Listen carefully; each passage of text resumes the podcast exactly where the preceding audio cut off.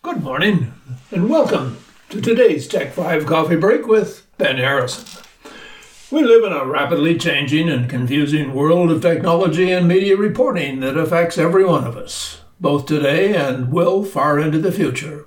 So each weekday morning, we try to look behind the news to give you a brief snapshot of events and trends that matter, where they originated, and where they're taking us. For the past year or so, partially due to a great deal of rocket launching and actual space travel, as well, of course, details on the launching of the James Webb Space Telescope. Astrophysicists and astronomers have been able to see and identify never before seen orbiting objects.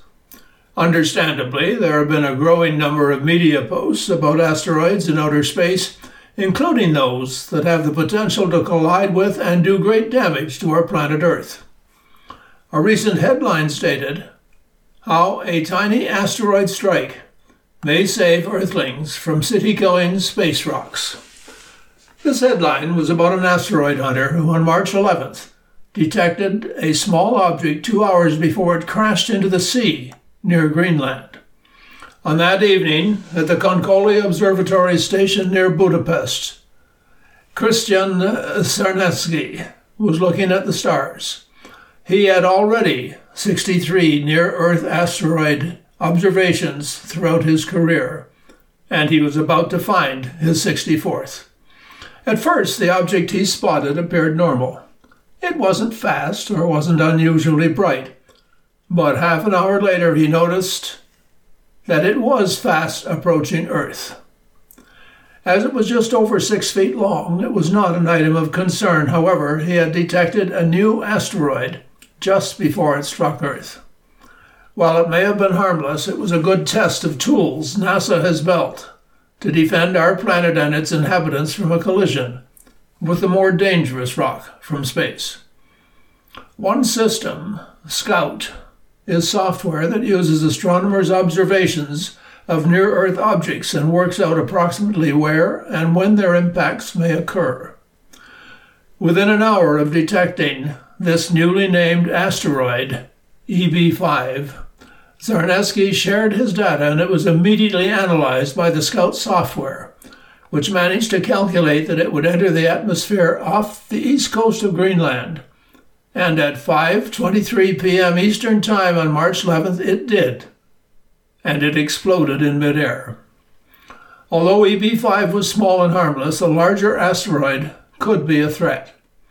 The 55 foot rock that exploded above the Russian city of Chelyabinsk in 2013 created a blast equivalent to 470 kilotons of TNT, smashing thousands of windows and injuring 1,200 people. Scout could have precisely plotted the trajectory in sufficient time that a city faced with a similar space rock could be warned. That's why we developed Scout, said David Farnocchia a navigation engineer at the Jet Propulsion Laboratory who developed the program.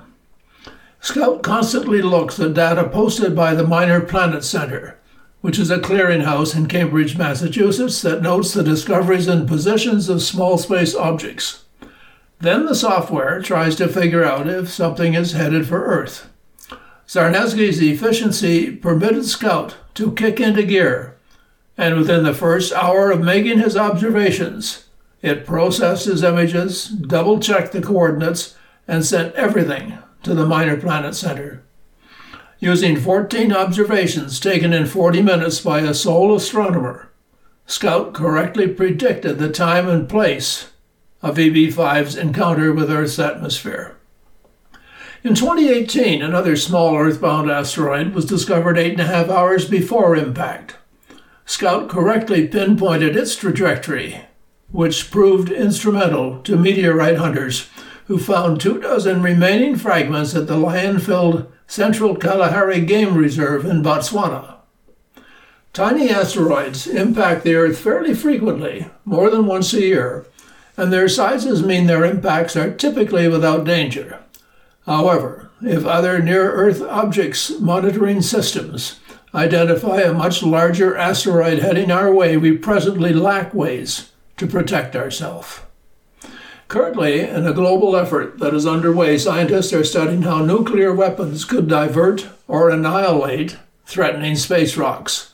And later this year, the Double Asteroid Redirection Test, a NASA space mission, will slam into an asteroid in an attempt to change its orbit around the Sun. An experiment for the day when we need to knock an asteroid out of Earth's way for real. Even though scientists suspect that most near Earth asteroids big enough to cause worldwide devastation have been identified, some may still be hiding behind the Sun. They can create city flattening blasts larger than any nuclear test that's ever been conducted, according to Megan uh, Bruck Syal, a planetary defense researcher at the Lawrence Livermore National Laboratory. Even an asteroid just 160 feet across, hitting Earth is like the one that exploded over Siberia in 1908, flattening 800 square miles of forest, creating a thousand times more energy than the Hiroshima explosion. Fortunately, in the coming years, two new telescopes are likely to help with this task. The giant optical Vera C. Rubin Observatory in Chile and the space based Infrared Near Earth Object Surveyor Observ- uh, Observatory. Both are sensitive enough to potentially find as many as 90% of those 460 foot or larger city killers. As good as our capabilities are right now, we do need these next generation surveys. The hope is that time will be on our side, with the odds that a city destroying asteroid will hit Earth is about 1% per century. We don't know when the next impact will happen and if our planetary defense system will be fully operational in time. Let's hope it is. You've been listening to Tech 5 with Ben Harrison from Muskoka's only nonprofit radio station, Hunters Bay Radio 88.7 FM.